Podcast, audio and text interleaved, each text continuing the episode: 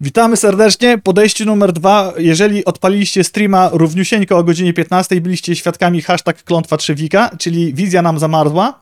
Tym, w tym momencie widzę na podglądzie, że już się ruszamy tu z Trzewikiem, jesteśmy zanimowani, więc słyszycie i audio, i wideo. Ja powtórzę to, co powiedziałem, zrobię to szybciej niczym w 30 ton lista przebojów. Kiedyś kto pamięta, kto nie, to niech e, sobie sprawdzi. Starszej daty historia jest, no. Tak, 3 sierpnia 2023 roku naszym gościem jest Ignacy Trzewik-Trzewiczek. Po mojej prawej stronie, waszej lewej. Przypominamy skąd się tu wziął Trzewik. Trzewik wziął się tutaj stąd, że zaprosiliśmy go z Fundacją Grającej Białystok i z Księżnicą Podlaską w ramach jego tournée Trzewiki Wschodu, żeby zaszczycił nas swoją obecnością i osobiście powiedział o tym, co w Portal Games piszczy i uchylił rąbka tajemnicy tych rzeczy, których jeszcze wy w internecie nie przeczytacie i żebyście mogli z nim pograć o, o godzinie 18 za niespełna 3 godziny w tejże naszej księżnicy w Galerii Parter, nie na szóstym piętrze tym razem. Czyli od razu po lewej, jak wchodzicie z ulicy, zobaczycie. Tyle od tytułem wstępu. Ignacy od 1990 roku prowadzi Portal Games. Jest autorem takich gier jak 51 Stan, jak Osadnicy Narodziny Imperium, jeszcze raz powtórzę, nie mylić z, z Katanem, legendarny Robinson Crusoe, Detektyw, czy Batman Wszyscy Kłamią lub Duna Sekrety Rodu. Najnowsze dzieci na tytułach ogromnych marek oficjalnie i licencjonowanie oraz jest również współautorem osobiście mojego ulubionego systemu RPG, czyli Neuroshimy fabularnej, którą też wam pokazuję podczas poniedziałkowych RPGów. To wszystko możecie przeczytać w necie, to wszystko możecie wygooglać, to wszystko możecie usłyszeć w innych wywiadach z Trzewikiem, natomiast my dzisiaj po, przybliżamy postać tego, otóż dżentelmena i skupimy się właśnie na nim. Trzewiku, jeszcze raz witam cię serdecznie. Mam nadzieję, że teraz nas słychać, widać i czuć, kto ma internet e, 5G. Mm, Skąd się wziął Trzewik w, Trzewik w gośćkaście, powiedzieliśmy, w naszym cyklu gamecastowym, ale skąd się wzięły gry u Trzewika? Pierwsze pytanie. Jak zaczęła się twoja przygoda z grami dowolnymi? Jak to się u ciebie zaczęło, gdybyś ściegnął pamięcią? Y, Wiesz co, jest rok 93, czyli przed internetem jeszcze, czego nikt dzisiaj czasem nie jest w stanie tego pojąć. Mm, I pojawiają się jakieś ulotki gdzieś, jakieś i reklamy, że będzie jakieś czasopismo wychodziło o grach. Nie ma gier w Polsce. Jesteśmy 93 rok, to jest zaraz po PRL-u, jakby nie? 89 rok, okrągły stół, 93 Polska dalej szara, wszyscy jeżdżą maluchami, polonezami. No, dramat Fiaty jakby. 125p. Tak, to- tak, to, są te klimaty. I gdzieś jest jakaś ulotka, jakaś kserowana, że będzie jakieś czasopismo. Wpłaciłem pieniądze na to czasopismo, w dawnym czasie się wpłacało. Mm, W dawnym czasie, przypominam, to czasopismo nie ma swojej strony internetowej, nie ma swojego page'a na Facebooku, wpłacasz pieniądze w ciemno i się modlisz, że to się może się wydarzy, nie? I ileś miesięcy później dostałem pierwszy numer, tak. I ileś miesięcy później dostałem pierwszy numer tego czasopisma. Czasopismo nazywało się Magia i Miecz, e, starzy fani fandomu e, pamiętają ten tytuł. I to czasopismo przeczytałem od deski do deski. I nic nie zrozumiałem z tego, bo było to czasopismo o grach RPG, a w Polsce gier RPG nie było, nie wiadomo się z czego dowiedzieć, nie dało się zrobić re- researchu, nie dało się poczytać na Google czy na Wikipedii, co to w ogóle jest, więc czytałem całe czasopismo, nie miałem pojęcia o czym to w ogóle jest, ale mi się podobało. Wykupiłem prenumeratę, jest to stara historia, stara anegdota fandomowa. Na poziomie siódmego numeru Magii Miecza, czyli po roku wydawania tego czasopisma, redakcja się zorientowała, że sprzedaje to czasopismo, ma masa czytelników, tylko nikt nie ma pojęcia o czym oni piszą, bo nikt nie grał w te RPG, o których oni piszą, bo te RPG w Polsce nie były wydane. I w siódmym numerze e, czasopisma Magia i Miecz pojawia się mini, mini RPG wewnątrz tego numeru napisane przez Andrzeja Sapkowskiego No. e, takie króciutkie, 20 parę stron dla początkujących. I wtedy wszyscy my, młode pokolenie, o, to to jest to RPG, o którym czytałem przez rok. I zaczynamy grać i tak ja zacząłem grać i w liceum, to były czasy dla mnie liceum. Założyłem klub RPG, później na studiach już byłem, miałem bardzo duży klub RPG i to mega, mega się w to wkręciłem i potem założyłem właśnie wydawnictwo, tak jak wspomniałeś, portal, które na początku zajmowało się tylko RPGami. Myśmy robili RPG, byłem hardcorem RPGowcem, nawalałem w Warhammera, nawalałem w Zew Kultury, w inne, inne rzeczy. I przez długie, długie lata zajmowaliśmy się grami RPG i tak jak wspomniałeś, że robiłem razem z Michałem Raczeń z Blaszakiem e, Neurosim RPG, bo myśmy na początku byli twórcami RPG. Później były zmiany oczywiście w branży, zmiany, zmiany całe duże systemowe i teraz jestem znany bardziej jako twórca gier planszowych. Ale nie, jestem z krwi i kości takim hardkorowym RPGowcem, do dzisiaj gram w RPG i, i tak to wygląda. Przypomnijmy, że czasy, o których mówisz i Andrzej Sapkowski w momencie, kiedy opublikował tego mini RPG fabularnego, to były czasy przed Wiedźminem. tym były- Wiedźminem pisanym, nie Bardzo, tym bardzo, Wiedźminem, bardzo który teraz oglądacie w znanej kablówce online Netflixie, a wcześniej mogliście obejrzeć w TVP. Więc to, to, to wszystko początki. Pamiętam Magię i Miecz, to, to bardzo fajne czasopismo było i miałem podobnie, że jak się czytały te fanfiki czy te opowiadania, dzisiaj to byśmy Tak, tak. to tak samo myślałem, o kurczę, którędy, którędy dojść do celu, jakim jest granie i w 90 latach dostępność w ogóle tego wszystkiego była taka, jak jeszcze 10 lat wcześniej e, jedzenie na kartki, więc to Ktoś to miał było- wujka w- we Francji, ktoś miał ciotkę w Wielkiej Brytanii, ktoś miał tam podręcznik i w dawnych czasach też opowiadałem, miałem taki podcast, zapraszam, Historia Gier, w którym Mhm. opowiadam właśnie o dawnych czasach. Podcast, który mówi tylko o tych latach 90. I tam właśnie opowiadam, że w dawnych czasach mm, nie to, że, że to było legalne, bo to nie było legalne, ale było zupełną normą społeczną, że myśmy jeździli na konwenty i na konwentach obowiązkowym punktem każdego konwentu był punkt ksero, na którym stała kolejka RPGowców, którzy kserowali podręczniki, bo nie dało się ich kupić i, i nie było jakiegoś takiego społecznego pogrożenia paluchem, że nie wolno kserować, no bo to albo skserować ten podręcznik, Albo albo, nie go nie miałeś. I na dany konwent przeżył jakiś gościu, co miał jeden podręcznik do Cthulhu, jakiś był jeden gość, co miał dodatek do Warhammera i kolejka ludzi i to ksero psz, psz, psz. I jak sobie zobaczylibyście ulotki i gdzieś tam wygooglali z dawnych czasów z atrakcje konwentu, atrakcją konwentu był punkt ksero. To ja pamiętam, e, przypomniałeś mi teraz po prostu wzgórza pamięci, że na osiedlu miało się jedną e, kartę do Warhammera Fantasy RPG, nie 40 Tak, tysięcy, um, oryginalną, kolorową, a ją się namiętnie ksorowało i, i w tę, tą postać w oryginalnej miałeś taką najważniejszą. A tak samo podręczniki, kto miał, to, to był też taki desygnat, jeżeli ktoś miał podręcznik oryginalny, to znaczy, że z zagranicy, bo reszta to było kserówki, jeszcze bindowane. Dobra, a w którym momencie doszedłeś do wniosku, że warto związać swoje życie z fantastyką i co było do tego iskrą? Bo w innych wywiadach możecie posłuchać, poczytać, że Trzewik, ty też jesteś zapalonym piłkarzem, i dzięki czemu Polska ma takie wyniki, jakie ma w, na arenie międzynarodowej i muszą inne afery się rozpędzać, bo nie mamy tutaj czołowego napastnika, Ja który by tak. podawał Lewandowskiemu, bądź odwrotnie. Ja w dzieciństwie gdzieś tam do jakiegoś klubu piłkarskiego chodziłem, ale byłem strasznie niski, ja urosłem bardzo wysoko, byłem strasznie niski i tam widzieli, że nie, z tego chudego małego to nic nie będzie i mnie tam nie, nie pchali mnie na boisko. Mm, A ja opowiadałem w wielu wywiadach i to jest bardzo fajna, ciekawa historia i to troszkę inspirująca dla, dla młodych ludzi. Ja byłem na Politechnice, Politechnice Śląskiej, miałem być inżynierem. Mój ojciec miał bardzo dużą na Śląsku firmę, która zajmowała się mm, ekologią, przyjmowaniem odpadów przemysłowych, mm, tego typu historiami. I ja, jak przysłał na syna ojca, który ma dużą firmę, poszedłem na studia, żeby tę firmę potem przejąć. I studiowałem, i studiowałem e, mm, tą ochronę środowiska i na, zakończyłem czwarty rok tej ochrony środowiska. Nic z tego nie rozumiałem, ni cholery, byłem katastrofalnym e, studentem. Przynosiłem wstyd mojemu ojcu, ponieważ mój ojciec był znany w tej branży, tej ochrony środowiska, miał bardzo dużą, dużą firmę. I ci wykładowcy, ci goście, co robili laborki, to byli jego ziomy z branży, a ja tam byłem totalnym nieogarem. Jak dziedzic tak może nie ogarniać. I tak? oni Tego mnie tam wszystkiego. przepychali po znajomości, ale to w ogóle był wstyd i żenada. Ja po tym czwartym roku e, powiedziałem ojcu, że nie, że to, to, to naprawdę nie ma sensu. Porzuciłem studia mm, i mój ojciec, e, do dzisiaj mu oczywiście dziękuję, dał mi na założenie firmy pieniądze. Powiedział, no to dobra, rób, rób swoje w takim razie, cenię to, że, że, że jednak chcesz zrobić coś własnego. I założyłem firmę Portal Games, czyli to było tak, że ja przez 4 lata męczenia się na studiach i mając do wyboru, wiesz, przyjmuję zaraz firmę, będę wicedyrektorem, zajebiście, tylko nic z tego nie kumam. Ja bo nie powiedziałem, no nie, to jest, nie chcę mieć takiego życia Podejrzewam, że też cię to nie kręciło wtedy. no, zupełnie nic z tego. Nie, nie, nie, nie, była to, nie była to moja bajka. Mm, Więc e, dziękuję ro- rodzicom i wszystkim, którzy nas oglądają. Także polecam, no słuchaj tych dzieciaków, może ten dzieciak jednak coś ma w głowie, mimo że wy jak rodzice tego nie rozumiecie, ale może on coś tam z tego zrobi jakby, nie? Ja skoczyłem na głęboką wodę, założyłem firmę i dzisiaj jestem te, prawie 30 lat później i, i jestem twórcą gier. Bardzo pięknie wyprzedzasz, albo właściwie dorównujesz do moim następnym Mhm. Pytaniom, które mam tutaj skonstruowane skrzętnie.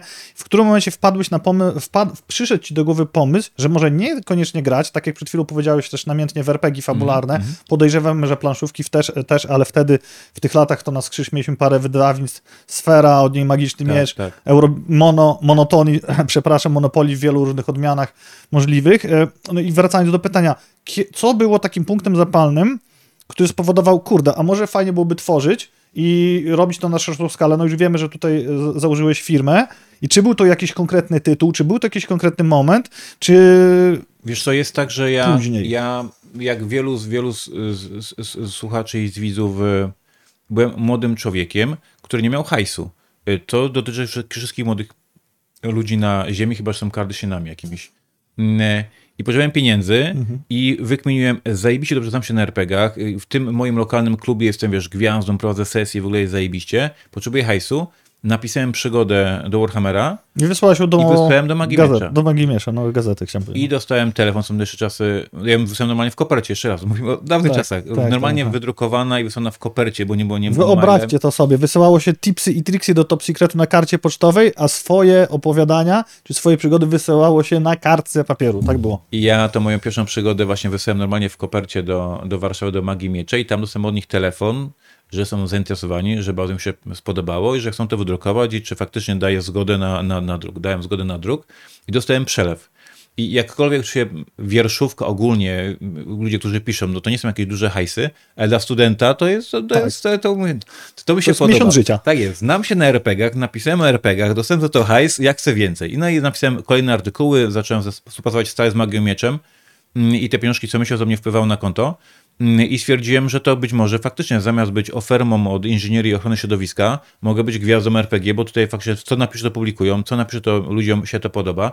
Zacząłem być zaproszony na konwenty, pamiętam pierwszy konwent Polkon, czyli ten taki największy konwent w Polsce i tam byłem zaproszony właśnie jako na, na seminarium, żeby opowiadać o, o Warhammerze. I tam mi się przekinęło, no to może to jest moja ścieżka kariery, że będę siedział w RPG-ach. No i tak jak założyłem z kumplami mm, wydawnictwo Porta i zaczęliśmy te RPG trzaskać, pisać o nich i tak to się rozwinęło. Okej, czyli portal można powiedzieć, w sumie nie wiedziałem o tym, bo ja cię zawsze kojarzyłem jako twórcę, gier- twórcę gier planszowych od czasów moich Mhm. studiów i pierwszych edycji twoich gier. To byłeś takim najbardziej rozpoznawalnym twórcą. Jakby ktoś zapytał w środku nocy, kto jest twórcą planszówek, to byłby Trzewik. Trzewiczek, tak. A jeszcze w moim e, gronie, bo wtedy była pierwsza edycja Neuroshimy, Michał no, no to właśnie Michał Oracz też tak funkcjonował. I A ja zacząłem od, od RPG-ów i z braku hajsu napisałem przygodę do, RPG i ją opublikowałem, zarobiłem hajs i powiedziałem, to mi się podoba. Jestem pod dużym wrażeniem tego, że we wcześniejszym, że dostawałeś pieniądze za pisanie o RPG, zanim to było modne. No. Tak bym powiedział, bo dzisiaj y, o tym też będziemy rozmawiać, o tym też będziemy gdzieś tam rozmawiali wieczorem i w kuluarach i, i na scenie. Dzisiaj można pokazywać ludziom, jak ta droga wygląda i można brać takich, y, ciebie bądź takich twórców jak ty za punkt odniesienia czy przykład, ale wtedy to, To było nie do pomyślenia. ścieżek, tak, to było przecieranie ścieżek, to było nie do pomyślenia, gdzie każdy z nas zaczynał od jakiegoś Doom Tropera, Warhammera, Dark Edenu i Cyberpunka 2020, przypominam. Tak jest, tak jest. Okej, jaką grę ze swojej historii gracza wspominasz najlepiej jako gracz, a, ja, a, a jako, jako twórca? Wiesz co, mm, jako gracz, no to tak wiem, moglibyśmy się... Ja jestem w ogóle maniakalnym graczem i tak tutaj widzę, też jest maniakalny gracze za, za, za, za s- siedzi, więc możemy gadać o RPG-ach i mogę mówić o Zew Cthulhu, albo o Deadlands, albo o Warhammerze, a możemy grać o bitewniakach, bo ja w bitewniaki też się zagrywam i grałem i Warhammera Battle'a, i grałem w jakieś Infinity, w jakieś inne rzeczy i mamy są tą sferę mm, gier karcianych, bo się zagrywałem wspomnieć Doom Troopera, oczywiście, że grałem w Doom Troopera nałogowo i grałem w Game of Thrones nałogowo i grałem w różne inne karcianki nałogowo, na jakichś turniejach gdzieś startowałem i mamy jeszcze teraz całą tą nową branżę gier planszowych i tam też można by o nich wy, wy, wypowiadać, a jak sam wiesz, w grach planszowych zaraz możemy powiedzieć, jaka jest moja gra ulubiona Ara Control, a jaka moja ulubiona gra Blefu, a jaka ulubiona moja gra negocjacyjna, bo to są Jaki Euracz, są tak, miliony, tak, tak, tak. Więc To może tak, Jestem zróbmy tak. nałogowcem po To prostu. zróbmy tak, jakbyś miał powiedzieć, y, skoro wiem też, że na kompie też rzeźbisz w gry y, jak ci czas pozwala y, między tworzeniem, jakbyś miał wskazać jedną planszówkę, jedną grę komputerową i Wiesz co, z planszówkami jest taka bardzo fajna gra, którą trudno zdobyć. Ją trzeba gdzieś tam po- poszukać na jakichś Allegro i innych rzeczach. Nazywa się Mall of Horror, czyli mall tak jak jest dom handlowy, prawda? W Stanach Zjednoczonych, Mall of Horror. I to, jest taka, to jest taka gra, w której gracze biegają e, w centrum handlowym po pom- pomieszczeniach Mm, i w każdej rundzie do, do tych pomieszczeń dochodzą zombiaki. Te zombiaki próbują tych graczy e, zjeść i teraz jaka jest mechanika, dlaczego ta gra mi się podoba? Gracze przy stole centralnie negocjują, którego z nich wy, wypną do zombie, żeby go zjedli. No, normalnie Ofiarują. Tak, mówimy, słuchaj, Johnny, może byśmy Igora wypchnęli. Tak, tak, tak, głosujemy, głosujemy. Tak. Igor, i odpada. I nara jest, i on odpada z gry. Więc to, jest tak, że każdy gracz ma trzy figurki. Jak Aha. trzecią ci zjedzą, to odpadasz z gry. I to jest gra, którą wygrywa gracz Last Man Standing. Ostatni, który zdążył się wszystkich innych pożarli, on jeszcze wyspał, wygrywa grę. patent podciągnięty przez komputerowe Among Us parę E, tak, temu. takie, takie historie. Tak. Więc ja Molo Horror, ja lubię gadać, dobrze gadam, dobrze przekonuję, więc ja w grę jestem dość, dość skuteczny i dość często wszystkich wpycham pod pociąg, a sam przeżywam. Uwielbiam tą grę, jest mega złośliwa, mega wredna i naprawdę e, dużo dobrej zabawy, więc e, planszówkę to taką bym powiedział. Shiru 1990 na czacie YouTube'owym napisał, w ogóle znalazłem kilka deczków do Doom Tropera w domu, przyniosę na planszówki jak ruszy sezon. Przynoś koniecznie, zapraszamy. Klasyk. Ja zrobiłem taki błąd, że Pokémony miałem z pierwszych edycji kilka talii i wchodziła gra... Były? Słucham? I straciłeś? Sprzedałem, bo wchodziło Dice e, Masters, Tak, bo Dice tak, Throne tak, to plan- tak, nie tak. kolekcjonerskie, Dice Masters. tak. Mieliśmy na to szał, zresztą z Mariuszem też, on wtedy sklep prowadził i wszystko sprzedałem. Przypuszczam, że teraz to tak wartość samochodu czy widzi, Tak. ale nieważne, nie siedziałbym tego, nie pilnował, więc przynoś i nie sprzedawaj Shiru. E, Z chęcią zagramy.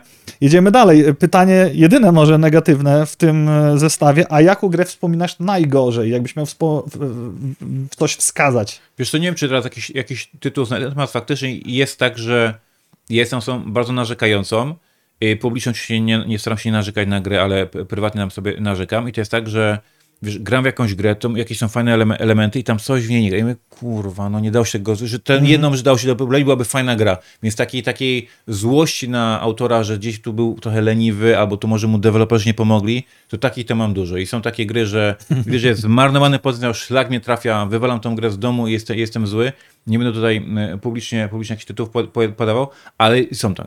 Regularnie nie ma faktycznie jakiegoś takiego miesiąca, żeby na stół wjechało coś, co widzę, kurczę, jeszcze dwa czy trzy miechy może roboty przy tej grze i byłaby zajebista planszowa, a tak to jest tylko taka okej i, i wypad z domu. To nie? będzie zaraz y, po tym następnym pytaniu, kiedy No. przejdziemy już do takiej pracy game developera planszówkowego, bo to jest ciekawe, co powiedziałeś, czyli u ciebie Rage Quit to wygląda, że Rage Throw grę przez balkon.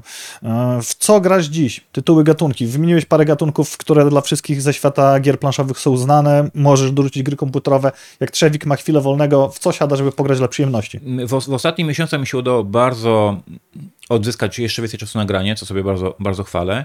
I jest tak, że dwa razy w miesiącu gram w tak jak powiedziałem, moje, moje, moje korzenie. Gram aktualnie w kampanię Cold City, to jest taka mega fajna gra, stara, dawniej ją portal wydawał, mm, e, w której mm, akcja się dzieje w latach 50., początek zimnej wojny. Gramy w Berlinie, e, w Niemczech. I okazuje się, że te wszystkie mm, story spiskowe, informacje, co tam naziści robili jakieś okultystyczne rzeczy i wzywali jakieś dziwne stwory i robili takie historie, to to faktycznie miało miejsce, bo to gra RPG oczywiście. Więc masz pomieszanie zimnej wojny, agentów, szpi- szpiegów z dawnymi eksperymentami nazistów. Jest to taki mega fajny miks. No i tym się bawimy, więc gram sobie dwa razy w miesiącu, gram sobie w RPG. Jeśli chodzi o bitewniaki, to także gram regularnie w Blood Bowla. Nie wiem, czy nasi Tak. widzowie znają, ale Blood Bowl super fajna zabawa. Mamy w firmie Portal Games ligę. Sześciu chłopa gra i, i się bawimy. Mamy normalnie puchar, mamy e, raz na sezon, więc jest zabawa w Blood Bowla. Gram we Frost Grave, to jest taka gra skirmiszowa z kolei zrujnowanym mieście. Zima, ruiny miasta, biegamy naszymi figureczkami, się tam strzelamy, zaklęciami sobie rzucamy. Bardzo fajna rzecz. Planszówki, no to lecą e, cały czas. Musiałem apkę otworzyć, ale faktycznie tych planszówek jest e, no miesięcznie 30, 30 czy tam 40 planszówek przelatuje, no bo to m- mój zawód, ale też moja pasja. A jeśli chodzi w ogóle jeszcze o planszówki i w ogóle niezwiązane z branżą i z moim zawodem, to jestem bardzo dobrze wkręcony w jakby niszę w niszy, czyli planszówki historyczne, wojenne. Czyli tak jak ty pewnie pamiętasz z dawnych czasów Bzura, był jakiś Grunwald, były to takie e, ty- 1500 żetonów, tak jest, ktoś kichnie. Sejwowało się na weekend. Tak jest. Stół zajęty. E, To ja w to także to teraz na, na stare lata e, na nowo się wkręciłem. Z kilku znajomych tutaj złapałem na Śląsku i się spotykamy także minimum dwa razy w miesiącu. I gram, no są takie gry, że grasz 7 godzin, ale czuję, że wow, to było coś epickiego, wielkiego, mózgożernego i jest to jeszcze znowu taka nisza w niszy, nie? To jest jeszcze teraz dosłownie nisza w niszy, bo już za naszych czasów gdzieś tam bardziej młodości, to jak ktoś to grał, tak e, dobra. Później jak mieliśmy te renesansy, które mam do dziś, to, to dalej to, to raczej zostało uproszczone. Ciekawe. Dosyć hipsterski e, gatunek, jeśli chodzi o planszówki. Tak. Mm, Coś tutaj jeszcze miałem, jak mówiłeś. Aha, e, wiem, co chciałem zapytać, co z tego wynika, jakim gra, typem gracza jesteś i jakie gatunki wybierasz, bo wiesz, Jestem, jestem, e, na przykład moja żona, i to mówię poważnie, że to ludzie myślą, że to jest, to jest beka, ci, którzy na mnie bliżej, to wiem, że jest to prawda. Ja mam zakaz od mojej żony grania w grę fasolki. Nie wiem, czy grałeś grę fasolki z G3. To jest gra, w której cię dużo negocjuje, handluje się fasolkami, je się wsadza. Ja na któryś tam z kolei wakacjach i tak z wszystkim negocjowałem przy stole, tak wszystkim doradzałem, jakie są najlepsze deale, że jak wróciliśmy do pokoju hotel, hotelowego, moja żona powiedziała, masz zakaz grania fasolki, przynosisz naszej rodzinie wstyd. I od tej pory miałem zakaz przez długie, długie lata grania fasolki. We wszystkich grach, gdzie trzeba negocjować, gdzie trzeba gadać, gdzie trzeba przekonać innych, jestem zajebisty, ale jestem strasznie głośny, strasznie męczący i jest to No ciężkie. dobra, ale jaki, jakbyś miał, jesteś graczem bardziej competitive, czy jesteś bardziej graczem cooperative, czy... To lubię, wiesz, gry, lubię gry kompetywne, lubię wszystkie gry area control, lubię nawalanie się. Nie jestem w takiej gry e, dobry, ale mi to jakoś szczególnie nie przeszkadza. W sensie bardzo lubię po prostu się nawalać, tu gdzieś jednak przegram, tu jednak coś wygram, tu kogoś przechytrzę Więc te wszystkie Blood Rage, Godfather i wszystkie inne Ara Control uwielbiam, no już jak wspomniałeś. No właśnie tak, chciałem że, no, zapytać. tak, no to jest su- super gra, więc e, ja nie lubię gier, w których gramy, gramy, gramy i na koniec gry przechodzimy do end scoringu i zaczynamy liczyć, kto to w zasadzie wygrał, bo w sumie to nie mamy pojęcia, kto wygrał, bo musimy dodać wiesz, 15 powiedziałem. tabelek, nie? No. W Neurosimexie po prostu ci rozwala tą bazę Tak, i widzisz. wiem, że Tak. wygrałem jakby, nie? Czekaj, czekaj, czy nie przypadkiem ty byłeś autorem tekstu, i- ale to było, teraz nawet nie powiem ile, nie chcę się pomylić, ale obstawiam, że z dekadę temu, w której pisałeś, i to było gdzieś w okolicach, jak e, albo już pracowałeś, albo wypuściłeś Robinsona, że gry cooperative mają największy problem w tym, i właśnie I opisałeś archetyp gracza, że jest jeden gracz, który mówi wszystkim, co robić, dominuje grę i wtedy reszta nie ma tego fanu, tych emocji z udziału. grze. podtrzymuję, podtrzymuję to. Jasne, czyli jak posadzić ciebie do stołu w grze cooperative, to tak mogłoby to się skończyć. Ym, tak, mógłbym, chociaż właśnie staram się bardzo w takich sytuacjach pilnować, ale tak, y, zgadzam się, że właśnie jeden gracz, który tą grę zna lepiej, zaczyna innym wszystkim doradzać i, i, i my, on nam doradza, my wiemy, że on w tą grę grał najwięcej, więc pewnie te jego porady są dobre, więc robimy to, co on chce, więc w zasadzie to my nie gramy, nie? To, to, to się tak, się to zapętla niefajnie. No, Oczywiście współczesne gry kooperacyjne są coraz lepsze i coraz bardziej ci autorzy gier walczą z tym syndromem lidera, ale jest jakiś taki faktycznie problem w, w tym gatunku. jak graliśmy w, tylko dopiero co wyszedł na naszych spotkaniach w Robinsona, to podobnie jak we współczesnym dzisiejszym Nemesis, tam ratuje tą sytuację ten fakt, że masz tyle do myślenia nad swoją postacią, tak jak Mega w naszym tak Green Hellu, że nie masz czasu myśleć, co ma zrobić ktoś inny. To jest e, moim zdaniem genialne w swojej prostocie rozwiązanie mechaniczne, co dzisiaj często, nie wiem, czy się ze mną zgodzić, twórcy zapominają, bo wtedy jeden kumaty gracz, znający zasady, albo ten, który grę przyniósł, potrafi rozegrać sam całą grę. Dokładnie tak. tak to- Taki motyw robił w, w, X, w XCOMie Eric Lang, z kolei on tam zrobił tak, że właśnie każdy też ma swoją rolę, ale on tam włączył stoper, że macie tylko ileś Mm. dziesiąt sekund na swoją turę, więc nie masz czasu jeszcze sprawdzić, co tam robi Julek i co robi Tak. Ania, bo ty masz te 30 sekund, masz swoją turę zrobić. I, i faktycznie tego, tego lidera nie ma. Z tym, że z kolei, z kolei iluś tam graczy nie lubi takiej gry z tego, względu, że mają tą presję czasu i to jest kolei stresuje. Oni przyszli się wieczorem spotkać, zagrać w grę, a nie na stoperze grać jakby, nie? Więc każdy z autorów szuka jakiegoś tam rozwiązania, jak sprawić, żeby jeden gracz nie dominował tych gier kooperacyjnych. żeby potwierdzić słowa Trzewika, podpowiemy, powiem wam, jak organizowaliśmy, jak były jedne z pierwszych eliminacji w pierwszą edycję Neuroshimy Hex Mhm. i robiliśmy to w spółdzielni. To będzie dwa lokale dalej od tego, gdzie się dzisiaj wieczorem Okej. spotkamy. I lokal miał kubaturę, taką dosyć wysoką, ale ja doszedłem do finału i tam już było tak mało tlenu, Okej. że jak myślałem, to myślałem, że się uduszę, a lokal był duży i przegrałem o chyba walkę o drugie albo o trzecie miejsce z Mieszkiem Minkiewiczem, teraz zresztą znanym stand-uperem, też siedział tutaj, e, Mhm. był naszym gościem. Mieszko, do, nie pamiętam, czy nie wygrał w ogóle tego, pierwsze albo drugie miejsce, bo z braku tlenu już tak, no dobra, stawiam tu. To tylko świadczyło, jak ta gra była mocna i dobra. Wtedy dzisiaj jest trzecia edycja, szybko wspomnę dla tych, co nas oglądają na żywo, nie będą sobie na zimno słuchali podcastu. Jeżeli macie taką potrzebę, to macie niepowtarzoną okazję, żeby Trzewik wam autograf na którymś egzemplarzu gry Zapraszam. złożył wieczorem, więc wpadajcie. Wracamy do audycji. Jak wygląda praca dewelopera planszówek na co dzień? Bo nie wiem, czy cię o to pytają, pytają cię, co to wydane, jak to oceniasz, a jak wygląda praca na co dzień? Jak ty pracujesz? Bo przeczytałem w jednym wywiadzie, czy tam przesłuchałem, nie pamiętam, że mielisz grę w domu, mielisz aż do momentu, że nie wrócisz ją do portalu, no ale powiedz, jak wygląda ten cały proces, bo dla ludzi to jest pewnie jedna wielka niewiadoma. Ludzie otrzymują produkt gotowy w sklepie. Tak, jest, jakby są w ogóle są dwie role. Mamy de- designera, czyli gościa, kto grę wymyśla i potem mamy właśnie dewelopera, kto tą grę jeszcze poprawia jakby, nie? Myśmy w portalu robili i tak, i tak, czyli jest gra jak Robinson Crusoe, którą wymyśliłem od początku do końca i ona poszła do druku i są gry tak jak Cry Havoc, czy teraz właśnie dzisiaj przyjechałem na przykład promować grę Podziemne Imperium. Jest to gra, którą wymyślił Amerykanin Tim Armstrong, przysłał nas prototyp i myśmy jako developowali, myśmy go poprawiali, redagowali, zmieniali tam, zmieniali to, troszkę w nim gemerali? Więc to są dwie, dwie role.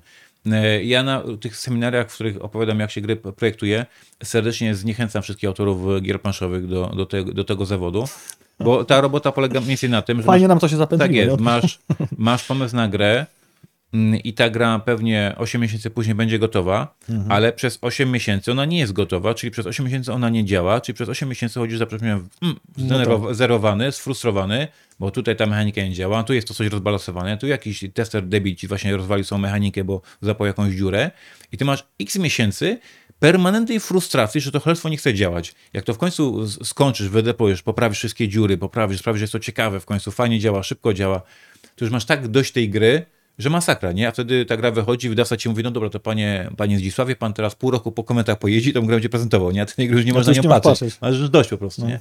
Więc to jest y, tru, trudny zawód. Oczywiście ja zawsze powtarzam, jest to mega przyjemne wrażenie, jak swoją grę widzisz na półce. Idziesz czy do Empiku, czy do jakiegoś sklepu lokalnego i widzisz, że tam jest twoja gra. Widzisz, że ludzie w nią grają i się cieszą. Jest to mega fajne. Idziesz na konwent, przechodzisz sobie przez Games Room i widzisz, o, ktoś gra w moją grę. To jest bardzo miłe uczucie. Natomiast sam proces to jest właśnie wielomiesięczna frustracja. To cholerstwo od samego początku nie działa i ty się z tym siłujesz dzień w dzień, tydzień po tygodniu. W moim przypadku, jeśli pytasz, jak ta praca przebiega, Tak, bo, y, y, bo na pewno ludzie myślą tak sobie, to taki cytat myślowy zanotowałem, bo na pewno siedzicie i tworzysz w zaciszu domowym, a potem przynosisz do portalu. Koniec cytatu swojego własnego, który jest taką konkluzją mm, tego, co w internecie. Okej, to można spotkać w wielu wywiadach z tobą, ale jak to wygląda od kuchni? Tworzysz, ale w jaki sposób? Inspirujesz się, przygotowujesz do tego procesu jak? Jeszcze raz wy, też wytropiłem, że no, przez te pół roku to zbierasz materiały, czytasz książki, obejrzysz filmy z danego settingu, w którym chcesz to zrobić, zbierasz te pomysły, notujesz. Jasne. Ale jak to jest? Siedzi sobie Trzewik, mówi, no kurde, no w tym roku mam wydać to i to, tu bym wydał coś autorskiego. Ten moment. Tak. E, Wiemy, jaki mamy plan wydawniczy na duży czas do przodu. Gdzieś tam albo wiemy, co jest modne, albo są będzie trendy, albo gdzieś tam się próbujemy to przewidzieć. I w przypadku Robinsona to jest tak, że ja uwielbiam tą powieść jeszcze z czasów podstawki, jak była lek- lekturą i gdzieś ten Robinson za mną chodził i chodził, chodził, jakieś miałem notatki, sobie robiłem i tak dalej, i tak dalej. Więc stwierdziłem, dobra, chyba już jest czas, żebym tego Robinsona zrobił. Wyciągnąłem wszystkie notatki i siadłem i rok później była gra gotowa.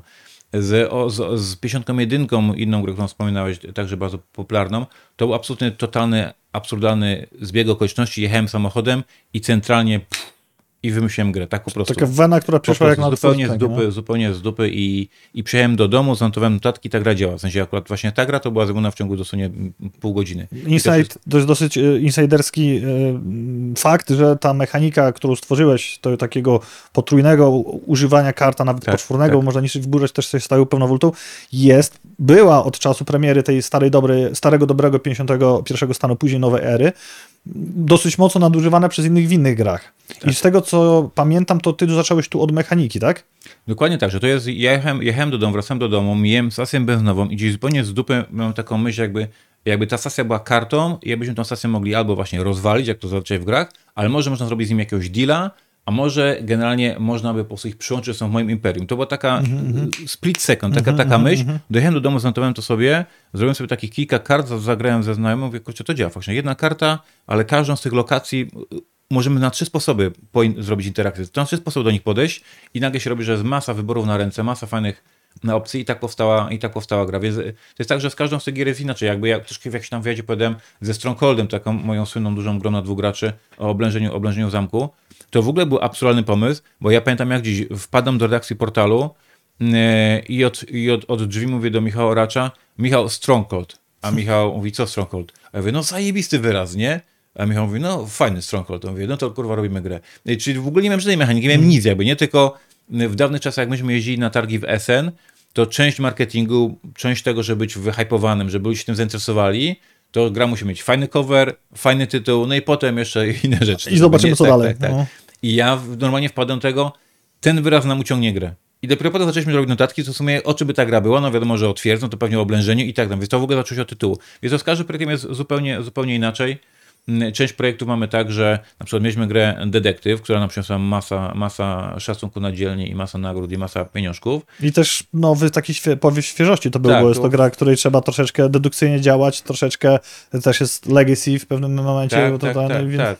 I myśmy mieli ten wielki hit i myślimy, no dobrze, to, to, to się sprzedaje, trzeba by zrobić coś podobnego, żeby dalej, dalej się sprzedawało i myśmy siedli z Przemkiem Remerem, mówię, Przemek, to mamy zajebistą grę, w której gracze się wcielą gliniarzy i rozwiązują zagadki kryminalne, zróbmy grę, w której gracze są agentami CIA i rozwiązują zagadki, ale nie kryminalne, tylko szpiegowskie. Mhm. Ja on Krzyż mówi, no to, to, to, to róbmy, to robimy takiego Kena Folletta, tak jest, e, albo Johna Grishama, szpiegów, zimna wojna i zrobimy coś takiego. I to z kolei było, że mamy sukces jednej gry i szukamy, jak można ten su- sukces skonsumować podobną No. grą, ale jednak troszeczkę inną. Jakby nie pojawił się gra Wiedeński Łącznik, która ma zajebistą fabułę i się dzieje właśnie podczas zimnej wojny. I tam też, jak wspominałeś, że ro- robiliśmy miesięczny re- research, to ile myśmy się naczytali powieści i książek i różnych historii właśnie o zimnej wojnie i o szpiegach i o tym wszystkim, jak to dawniej wyglądało, to głowa mała. Przez ładnych parę miesięcy byłem absolutnym specem od szpiegowania. Ale jak się tym nasiąkniesz, to potem wypruwasz z siebie właśnie te rzeczy już tak bach, bach, bach. No właśnie, tu jest pytanie, którego podejrzewam nikt ci nie zadał, bo nie, nie raz mówiłeś o tym, że ty sprzedajesz grami, zresztą też tak uważam, że gra komputerowa czy planszowa powinna być emocje. Dajesz ludziom pewne doznania i chcę, żeby to zostawiło, nie właśnie, że ktoś tutaj zdobył 13,5 punkta więcej od któregoś zwycięstwa peżetów, jakkolwiek to nazwiesz.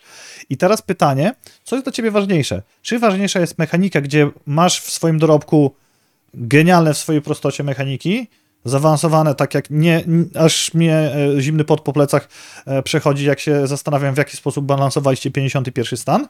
I masz też takie rzeczy jak Stary Wiedźmin, Mhm, mhm. którego można równo dobrze grać solo, powiedzmy mhm, takie em, podstawowe mechaniki, nie?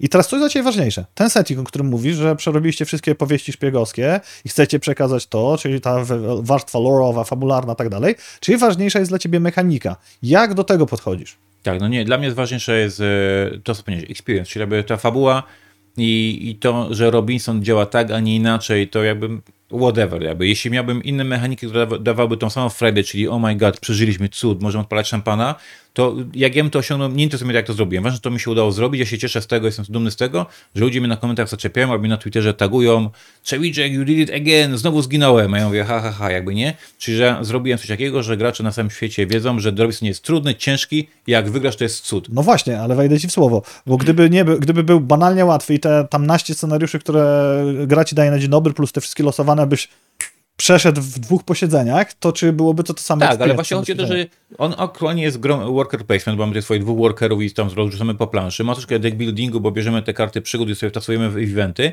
ale być może ta gra by działała na bez deck buildingu albo z czymkolwiek innym i jeśli innymi mechanikami osiągnął to samo, co osiągnąłem, to bym był dumny. Więc jakby to, jak ja to zrobiłem, czy worker placementem, to mam na to wyjebongo. Ważne jest to, że wy walczycie i mówicie masakra, jak udało się, bo nie oh my god, znowu przegraliśmy. Czyli mnie interesuje ten, ten experience, to, że będziemy jakieś wspomnienia, bo ty będziesz potem wspominał faktycznie po, po latach, że graliśmy i prawie wygraliśmy i w ostatniej turze poszedłem na polowanie, mnie koza zabiła, nie? I ty masz z tego bekę, miał z tego bekę przez ileś miesięcy, a nie, że przegrałeś o dwa Victory Pointy, bo to nie będziesz pamiętał, Ja pamiętam pierwszą partię w Robinsona, jak w. Znaczy pierwszą, inaczej, pierwszą udaną.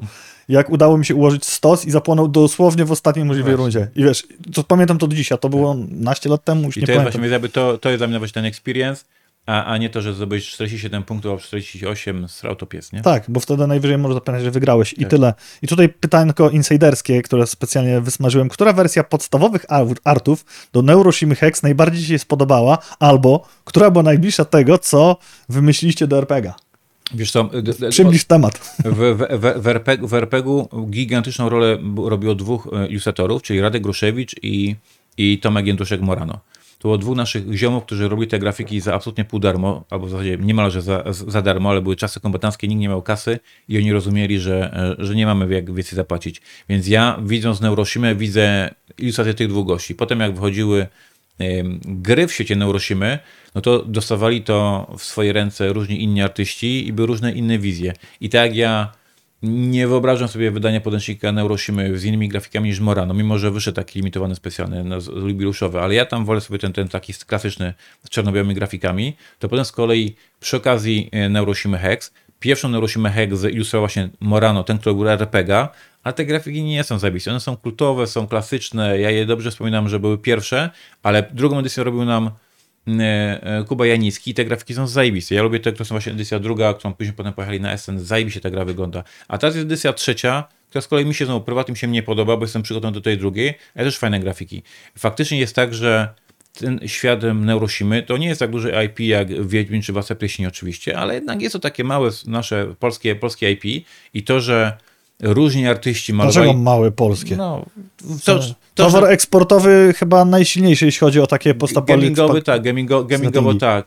To, że danego Spidera Molocha, albo to, że Juggernauta Molocha malowało już w ciągu ostatnich 15 lat sześć różnych ilustratorów i każdy zabierał się do tego Juggernauta w swój sposób, to jest to fajne, że sobie może taką Mhm. zrobić taką galerię. Myśmy wydali z okazji jubileuszu Neurosimy taki album faktycznie z, z samym artworkiem, ileś 10 stron artworku, pokazującego właśnie jak różni artyści zabierali się za ten sam temat, ale z innego, innego, innego punktu widzenia. Jest to coś, fajne, jest coś fajnego. Ja, jeśli pytasz o Neuroshima Hexa, druga edycja graficznie mi się najbardziej podoba. Mm, ale wszystkie mają swoje, swoje plusy. Tu mam swoją anegdotę. Najwięcej i najbardziej namiętnie grałem w pierwszą, w kwadratowym pudełku, okej. które jest u nas w zbiorach, tak. I jak usiadłem do bodajże trzeciej edycji na naszych spotkaniach, czy to z naszej kolekcji fundacyjnej, Mhm. bo mamy chyba dwa egzemplarze, czy ktoś przyniósł, to tak myślę, wstyd trochę było, ale czemu miałbym się wstydzić, bo myślę, hmm, co to za jednostka? Trochę dane jak na instrukcję, no, a, a w jedynce się znało na pamięć, nie? Oczywiście, tak. E, dobra. Dzisiaj turbo audycja. E, Chcecie szersze, to jeszcze raz przypomnę Księżnica Podlaska o 18. I teraz e, troszeczkę taki poziom meta. Jakie mamy twoim zdaniem dzisiaj typy twórców gier planszowych? Co sprawdza się e, w grach z punktu widzenia ich tworzenia? Jakby miał to doprecyzować, co powinien mieć podręcznikowy lub idealny twórca? Jakie predyspozycje, zestaw cech lub własnych narzędzi intelektualnych według Trzewika? Wydaje mi się, że jesteśmy obecnie w takim momencie, w którym tacy twórcy jak Trzewiczek być może odejdą do lamusa w ogóle, bo jestem, Dlaczego? jestem przykładem y, gościa, który projektował dla takich ludzi jak ty, dla geeków, rob trudniejsze gry, to trzeba tą instrukcję przeczytać, skumać, potem to doceniasz fajnie. Natomiast y, nasze hobby, nasza branża się tak wspaniale rozwinęła, ty mi to opowiadasz, ilu ludzi przychodzi na nasze spotkania, to jestem po prostu rozwalony pozytywnie.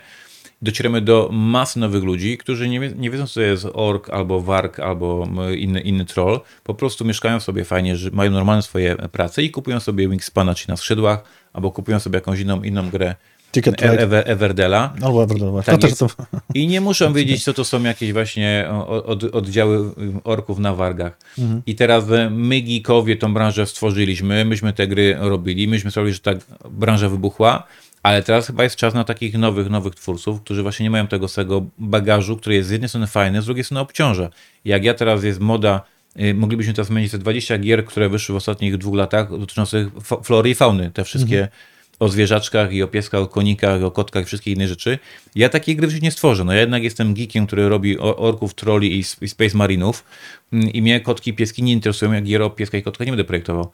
E, Więc jest teraz czas na nowych, fajnych, przebojowych, inteligentnych, fajnych, nowych twórców, którzy nie mają tego backgroundu, którzy tworzą dla zwykłych ludzi, którzy sobie czasem idą do kina, czasem idą do teatru, a czasem kupują planszówkę, a nie do tych geeków, co siedzieli w jaskiniach i grali w RPG po- potajemnie. Więc e, bardzo fajny okres e, młodych, inteligentnych e, twórców gier. Czy twoim zdaniem każdy może dzisiaj robić gry planszowe? Każdy kumaty, tak, tak, tak. Myślę, że to nie ma żadnych, ża- żadnych, e, żadnych ograniczeń, jeśli masz przy tej ilości dostępności platform crowdfundingowych, przy tej dostępności jest tak dużo wydawców, którzy poszukują nowych, ciekawych projektów, że jeśli masz pomysł na grę, jeśli ten pomysł dobrze zrealizujesz, to tą grę wydasz. W sensie nie ma, tak jak właśnie w dawnych czasach, e, jest ten wyraz angielski gatekeeping, tak jest, czy Tak. są jacyś duże wydawcy, którzy blokują, Tak. nie zadebiutujesz. Nie ma, teraz jest tak dużo wydawców, a jak nie znajdziesz wydawcy, to masz Kickstartera, więc jeśli masz dobrą grę, to ją na pewno wydasz. Ja dzisiaj przyjechałem do, do was, między innymi z grą Niezbadana Planeta, i to jest gra wydana właśnie przez jakieś mm, cudzysłowie jednoosobowe wydawnictwo, jakiś totalny no-name, który wymyślił zajebistą grę, poszedł z nią na Kickstartera, to mu się udało, teraz właśnie był Kickstarter no, no, no, no, nowej edycji. Gra jest zajebista i to jest gość, który nie pasował z Simon Games, nie pasował z FFG, nie pasował z żadnymi dużymi rybami, miał zajebisty pomysł, wydał tą grę, zrobił sukces, jest mega znany, teraz portal to wydaje, więc e, każdy, kto ma zajebisty pomysł, tą grę swoją wyda, albo sam, albo u jakiegoś wydawcy. Okej, ale czy nie mamy odwrotnego zjawiska, żeby zgłębić ten temat, że na Kickstarterze, na GameFoundzie, nawet na Masa różnych stronach to mamy masę tego. Masa krapu. Tak, i właśnie, i czasami ciężko jest y, z tym swoim pomysłem dojść do kogoś, kto mógłby, tak jak ty, czy jakikolwiek inny autor, czy jakikolwiek inny wydawca powiedzieć, ty wiesz co, pozdro poćwicz, albo na zasadzie, no naprawdę, pochylmy się na tym, Tak. Jest masa, to. jest masa imprez poświęconych grom plaszowym i po prostu trzeba jeździć. To czy faktycznie plecak na plecy. I jeśli ty poważnie myślisz, że chcesz mieć sukces, jeśli ty poważnie myślisz, że tak, to jest dla ciebie ważne, że chcesz, żeby to ci się udało, no to nie, no to po prostu przez kilka miesięcy proszę pojeździć mm, i albo pokazywać go na, w każdym, na każdym końcu są tak zwane te strefy prototypów, gdzie Tak. pokazujesz prototypy i tam pokazywać się, żeby zaczęli o, o tobie opowiadać, Mm, robić networking e, z wydawcami, czyli jak jestem w książnicy, to jest Bieska Białej, to to musisz być i dzisiaj ze mną sobie pogadać i mi dzisiaj przynieść ciastka i kawę, żebyśmy się poznali i potem wyśleć mi maila, no myśmy gadali w Białymstoku, tu mam ten prototyp, w sensie no, te networki sobie musisz zrobić. Mm, To dotyczy każdego biznesu, każdej branży, w sensie, że musisz walczyć, jakby nie musisz się Tak. mega, mega postarać, zrobić te podstawowe kroki i potem ci się a raczej, raczej uda. Ostatnie pytanie, co byś sam powiedział o tym typie pracy, jaki ty reprezentujesz z perspektywy czasu, co byś chciał dodać, o co cię nie zapytałem, bo cię nie pytają, abyś chciał, żeby cię Słuchajcie, zajebistą, ja mam sobą zajebistą przygodę, te prawie 30 lat e, pracy. Bardzo wszystkim dziękuję, że e, kupowali moje gry przez te 30 lat. E, Mega się fajnie bawię. E, Teraz jestem na takim właśnie etapie kariery, że sobie mm, na przykład robię właśnie trzewiki wschodu, czyli jadę sobie przez Lublin, Rzeszów, Białą Podlaskę. M, Teraz będę jechał do Suwałk jutro i spotykam się z fanami, wygłupiam się, jem ciastka, robię wywiady, udzielam, pomagam, doradzam. E, Mega fajny okres w życiu. Życzę wam wszystkim, żebyście mieli taki sam okres w życiu, czy jesteście w branży samochodowej, czy jakiś deskorolek, czy czegokolwiek innego, ale e, ciężko, ciężko pracować, a potem mieć fajne, fajne faktycznie zbierać sobie tego owoce i życzę wszystkim, żeby mieli taki okres w życiu jak ja. I tym optymistycznym akcentem dziękujemy serdecznie. Ignacy Trzewik-Trzewiczek był naszym gościem. Kto chce porozmawiać osobiście i doświadczyć tego na własnej skórze, zapraszamy dzisiaj o godzinie 18 do Księżnicy Podlaskiej przy ulicy Skłodowskiej 15a. Startujemy, tam już pałeczkę przejmie Trzewik i zobaczycie jak to wygląda. Tymczasem, a za, za momencik następny wywiad z Grzesiem Wątrobów, wtedy będziemy się koncentrowali na elektronicznym game devie, a jutro zapraszamy na nasz standardowy Gamecast równo o 14 jak co tydzień. Trzymajcie się, cześć! Dziękuję, papa.